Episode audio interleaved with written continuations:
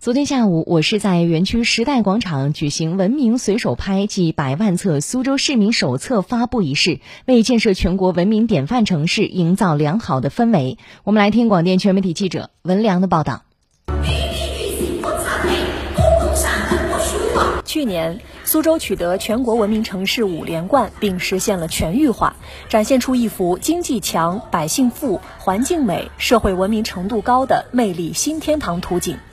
在争创全国文明典范城市的新起点上，市民公共文明的宣传引导更加重要。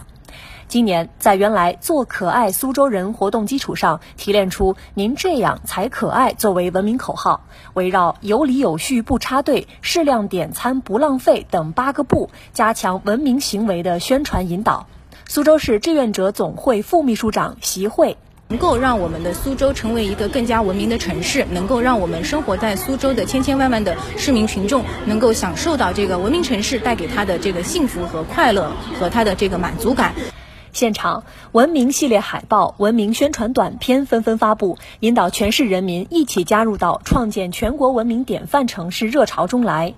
由苏州市文明办、市便民服务中心等部门联手推出“文明随手拍”线上栏目，与文明曝光台一起，共同聚焦不文明现象，解决身边问题。啊，只要用我们的手机，只要是你这个看到的不文明现象，拍摄下来之后用手机上传，操作呢也非常的简便，而且呢这个问题它怎样处理的，它这个处理到哪一步了，后续它怎么回馈，这个问题是不是已经得到了妥善的解决，我们也都可以在系统里进行一个跟踪和反馈。除了曝光不文明行为之外，随手拍同时鼓励市民发布各种文明、爱心、暖心举动。